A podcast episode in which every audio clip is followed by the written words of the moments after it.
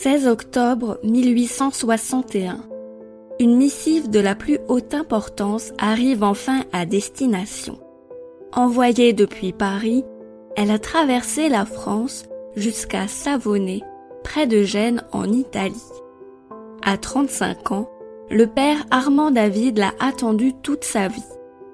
Il dévore les lignes écrites par monsieur Étienne, superviseur général de son ordre, les Lazaristes, avec un grand sourire. Son rêve devient réalité. Il a été choisi, avec d'autres lazaristes, pour une mission à l'autre bout du monde, construire un collège religieux à Pékin. Armand David sait déjà qu'il passera plus de temps dans les forêts impénétrables de Chine qu'à poser des briques. Car la demande émane aussi de l'administrateur du Muséum d'histoire naturelle de Paris, le zoologiste Henri Milne Edwards, qui a besoin des missionnaires pour faire avancer la recherche scientifique française. Il répond avec enthousiasme à son supérieur. C'est seulement hier que j'ai eu la bonne lettre de monsieur, dans laquelle ce bien-aimé confrère m'écrit que vous avez la bonté de me proposer de faire partie de la colonie de missionnaires qui va partir pour fonder un collège à Pékin. J'accepte de tout cœur cette invitation pour une destination qui a été si longtemps le rêve de ma jeunesse.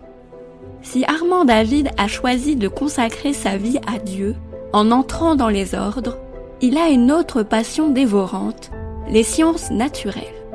Depuis sa tendre enfance à Espelette, et encouragé par un père médecin, Armand se passionne pour les animaux, les insectes et les plantes qu'il étudie, collectionne et conserve précieusement. Lorsqu'il prononce ses vœux à Paris en novembre 1850, le jeune religieux de 24 ans rêve déjà d'ailleurs.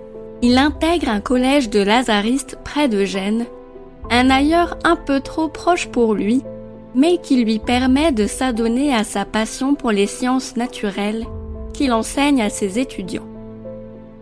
La missive d'octobre 1861 est le point de départ d'une aventure extraordinaire sur les traces de la faune et de la flore de Chine, alors inconnue de l'Occident, et surtout de l'ours-chat, un animal considéré comme mythique.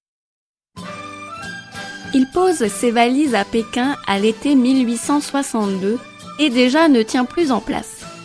Tout en apprenant le mandarin, Armand David se lance dans ses premières expéditions autour de la ville et recueille ses premiers spécimens. Il use de diplomatie pour accéder à des endroits interdits aux Occidentaux. Derrière une muraille, il est le premier à observer un troupeau d'une centaine de rennes qui tiennent du cerf par les bois de la vache par les pieds, du chameau par le cou et du mulet par la queue. Un animal étrange et totalement inconnu à Paris qui sera plus tard nommé en son honneur le cerf du père David. Après ses pérégrinations autour de Pékin, Armand David souhaite s'enfoncer plus loin en Chine, loin des villes. Il veut voir les montagnes et les forêts primaires du Tibet, à l'est du pays. En mai 1868, il embarque son matériel de naturaliste et, avec ses accompagnateurs, part vers le Tibet. La route est périlleuse, à peine tracée entre les montagnes et les forêts. Pour se repérer, Armand David et sa suite longent le lit tortueux du fleuve bleu, le Yangtze. L'été est doux et ensoleillé, mais l'automne humide et boueux. Après six mois de marche compliquée dans la forêt, ils atteignent Chengdu, chef-lieu du Sichuan, début décembre, avant les premiers grands froids. Là-bas, il entend quelque chose qui pique sa curiosité de naturaliste. Monseigneur Pinchon, en poste dans la région, lui fait part d'une rumeur tenace. Les environs de Muping, une ville perdue dans les montagnes du Sichuan où il prêchait, sont le territoire d'un ours blanc qui ne ressemble à aucun autre. Il n'en fallait pas plus pour conduire Armand David un peu plus loin dans les montagnes. Il séjourne à Muping de mars à novembre 1869. La ville devient le point de départ de ses explorations à la recherche du mystérieux Ursidé. L'homme rencontre pour la première fois l'objet de ses convoitises sous la forme d'une peau tendue chez un riche propriétaire terrien le 11 mars 1869. En revenant de notre excursion, nous sommes invités à nous reposer chez un certain lit, le principal propriétaire de cette vallée, qui me régale de thé et de sucreries. Je vois chez ce païen une peau plate du fameux ours blanc et noir, qui me paraît assez grande. C'est une espèce très remarquable, et je me réjouis en entendant dire à mes chasseurs que j'obtiendrai certainement cet animal dans un court délai. Dès demain, me dit-on, les chasseurs vont se mettre en campagne pour tuer ce carnassier, paraît devoir constituer une nouveauté intéressante pour la science. Car si Armand David est un naturaliste, il est aussi passionné par la chasse. En Chine, il tuera de nombreux animaux pour enrichir sa collection personnelle et les tiroirs du Muséum d'histoire naturelle de Paris. Mais les chasseurs reviennent bredouilles. L'ours est rare et les montagnes sont impénétrables. C'est seulement après une expédition de dix jours dans la forêt qu'ils reviennent avec un jeune ourson mort. Armand David écrit Le jaune ours blanc, qu'ils me vendent fort cher, est tout blanc, à l'exception des quatre membres, des oreilles et du tour des yeux, qui sont d'un noir profond. Ces couleurs sont les mêmes que celles de la peau adulte que j'ai examinée l'autre jour chez le chasseur-lit. Il s'agit donc ici d'une espèce nouvelle d'ursidée, qui est très remarquable non seulement par sa couleur, mais encore par ses pattes velues en dessous et par d'autres caractères. Ces quelques lignes sont la première description considérée comme scientifique du panda géant. Les jours suivant cette première capture, les chasseurs d'Armand David rapportent plusieurs autres pandas, adultes cette fois-ci. Visiblement, il est beaucoup plus facile à capturer que l'ours noir d'Asie. Son caractère placide et pâteau en fait une proie facile. Il n'est pas agressif et avale des quantités astronomiques de bambou, assis dans la forêt. Armand David fait part de sa découverte à Henry Milne Edwards du Muséum d'histoire naturelle et demande à ce que l'ours soit nommé Ursus melanoleuceus, qui signifie l'ours noir et blanc. Après cette fantastique découverte, le religieux quitte Muping en novembre 1869.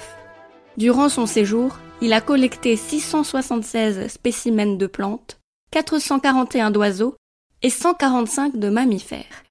Il rentre à Paris le 20 juin 1871 et s'inquiète de l'état de ses précieux spécimens. En effet, l'année d'avant, la guerre franco-allemande a éclaté et Paris est assiégé jusqu'en janvier 1871. Il est vite rassuré.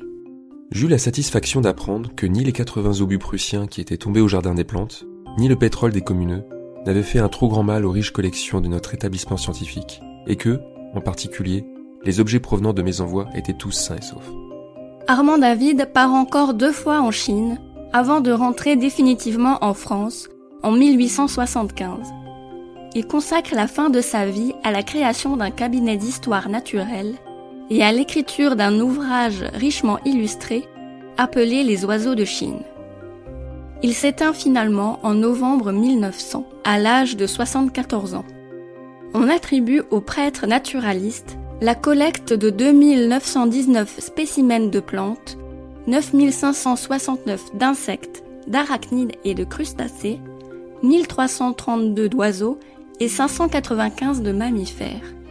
Parmi les plus emblématiques, il y a le cerf du père David, le rhinopithèque de Roxelane, un singe caractérisé par sa tête bleue, et évidemment le panda géant.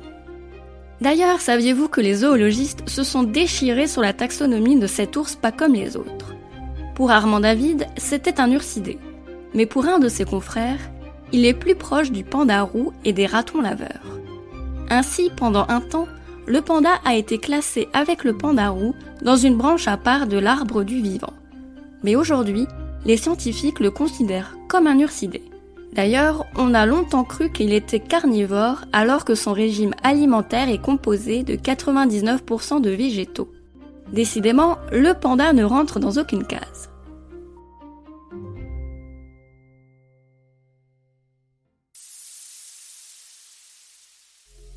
Merci d'avoir écouté Chasseur de sciences. Au texte et à la narration, Julie Kern.